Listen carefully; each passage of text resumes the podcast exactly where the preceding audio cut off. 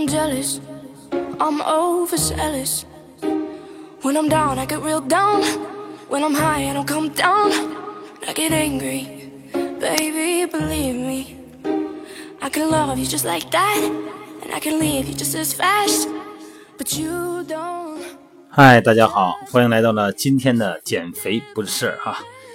呃，今天呢，咱们跟大家聊一个话题啊，这个话题呢，很多的男性都会有感触哈，尤其是到了三十岁以后，什么话题呢？就是头发的话题。哎呀，这一头秀发呀，为什么说没就没了呀？在这个你看咱们 X 战警里边啊，嗯，那个有一位绝对的主角哈，那就是咱们利用意念能够控制别人的 X 教授。这个 X 教授的造型很有特点啊，啊，他是一光头。但是人们熟悉这个系列作品人都知道啊，他年轻的时候那可是我跟你说，绝对是有头发的。哎，那为什么好好的一头秀发怎么说没就没了呢？很显然哈，就是脱发啊。那今儿呢，咱们就聊聊脱发的话题啊。因为好几位朋友也说说要这个脱发的话题，每天看你直播哈，看你也一光头哈，那你是每天都剃啊，还是怎么着？我说我每天刮胡子都剃，但是本身呢，我的发际线很很很靠后了，所以说呢，因为常年的训练嘛，我就干脆剃个光头。但是一剃光头有一个麻烦，每天都得剃。这个飞利浦的三头的剃须刀哈，每天都得刮呀，这家伙老老费功夫了。但是你不刮呢，它长出来那个头发茬以后啊，你用毛巾擦汗的时候费毛巾，所以说我得两全相害，我择其轻啊，两害相权择其轻，所以说呢，我选择了剃啊，每天都剃。这个掉头发哈，很多人认为是这个用脑过度，但其实上不是啊，就是现实生活中呢，如果是发生了大面积的头发脱落，多半是和自身的免疫系统有关啊，这个遗传呐、精神创伤啊、哈啊内分泌失调等等啊，就会引起脱发。呃，这个好多朋友也说，再叫你这个聊聊脱发的话题吧。好嘞，今天就聊这个哈。咱们头发的生长和脱落呀，其实上有周期性，有周期性哈。呃，咱们头发这个周期呢，一般来讲哈，它是分为三个阶段。哎，这个脱发为分为三个阶段哈。呃呃，不是脱发啊，头发的生长分为三个阶段，一个是生长期，一个是退行期，一个是休止期。到了休止期的时候呢，快要结束的时候呢，头发就脱落了啊，这个毛囊呢，再开始进行下一轮的生长周期。这个生长周期持续的时间呢，决定了毛发的长度。这个头发的生长期一般是两到六年啊，退行期是两到三个星期，休止期呢是两到三个月。所以说啊，一般人的头发啊，每天都会脱落三十到八十根左右啊，同时呢，也会有三十到八十根进入生长周期。所以说，在理想的状态下呢，咱们的头发数目啊，总会保持大致的恒定状态。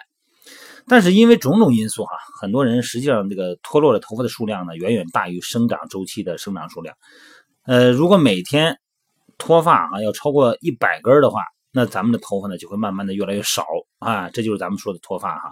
因为在临床上呢，咱们最常见的脱发有两种，一种是雄性激素脱发和休止期脱发。其中这个雄性激素脱发呢，就比较多的出现在男性身上啊，你比方我就是这种啊，雄性激素太旺盛了。呃，女性也有啊，女性也有。那么女性休止期脱发的情况比较多啊，当然也有少数情况啊，是两种脱发呢同时在发生的形式在一个人身上。这个雄性激素雄性脱发呢，这个很常见啊，也容易被忽视啊，因为它的发生率太高。嗯，咱们一般呢就习以为常了。你看这个男人哈，到了七十岁，这个多半以上啊都会脱发，而且呢，很多人发现自己脱发的时候呢，就往往这个时间已经晚了。啊，一般呢都会错过最佳的治疗时间。等你去上这个看这皮肤看大夫的时候呢，毛囊已经开始萎缩了，就不能恢复了。所以说，一般来说呢，这个脱发五年之内的治疗效果呢是最好的。啊，不过就算超过了五年，嗯，很多这个讲究的人哈，也要继续的努力，不放弃。对于雄性脱发呢，大家平时可能多观察一下发际线。哎，这个发际线呢，如果发际线你发现。这个发际线附近的头发如果比较软，比以往软了，而且呢长不长，哎，这你得多注意了。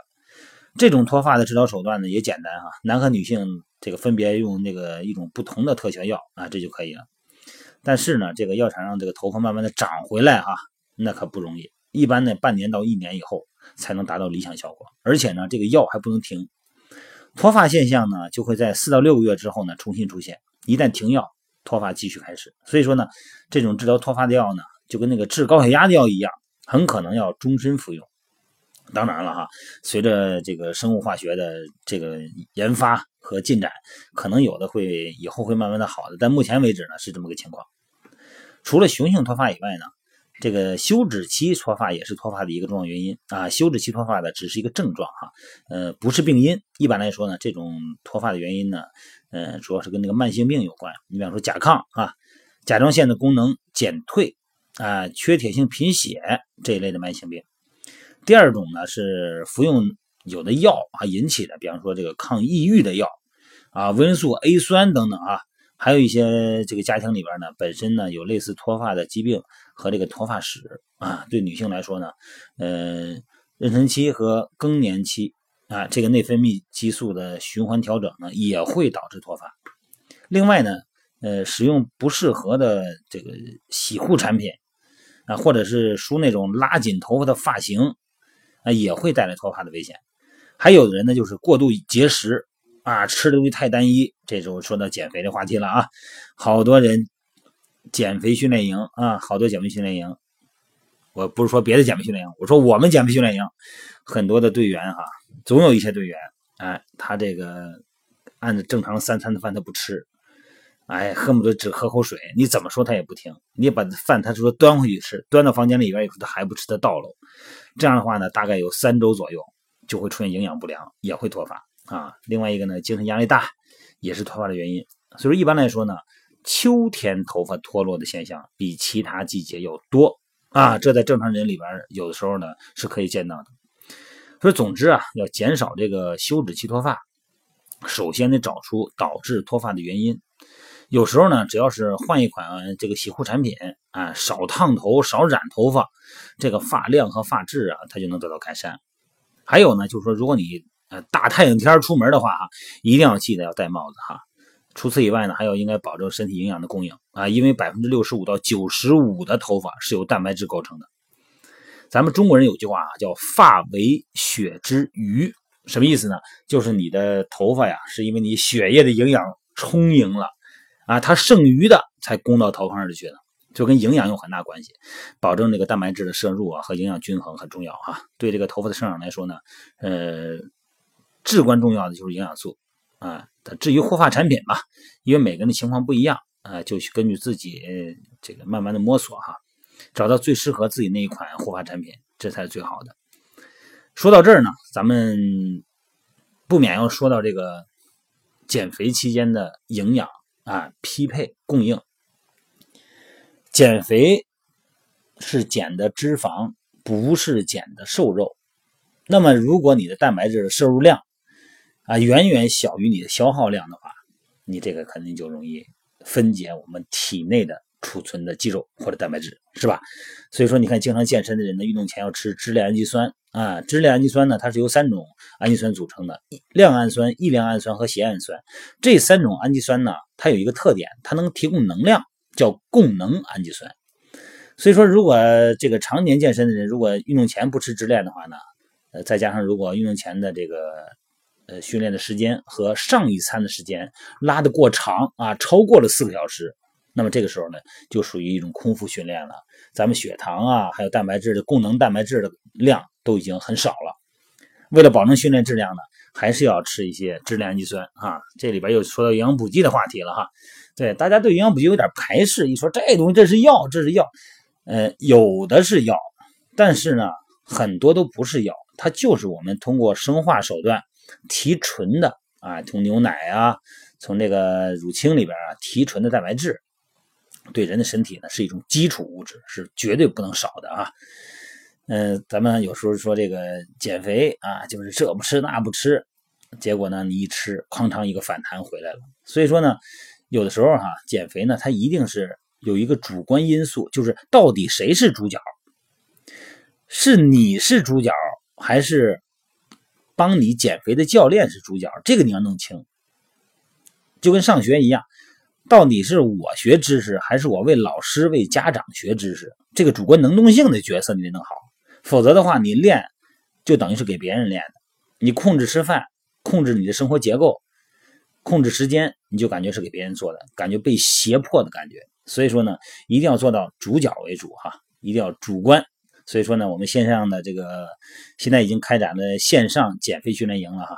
呃，当然是以我为主教练，我给大家做这个各种训练方案，做视频，做每天两次的直播啊，在美拍直播间，我们会与减肥训练营的线上减肥训练的朋友们的进行呃信息交流，对一些动作的校正啊，也可以在直播的方式呢，可以可以直面我啊，这样的话大家交流也方便。线上训练营的特点就是什么呀？就是以你为主角，哎，而我呢，就是你的辅助的一个角色。这样的话呢，慢慢培养你的主观意识，然后建立你的生活习惯，主要是意识的培养很重要哈。好了，各位，今天就不多说了啊。今天晚上咱们继续美拍直直播啊，美拍房间号就是我的减肥不是事儿，输入就可以进去了。然后呢，等着大家进来交流交流啊。白天训练的感受，有没有运动损伤有没有需要交流的地方营养方面的互相聊一聊啊。好各位咱们一会儿见啊。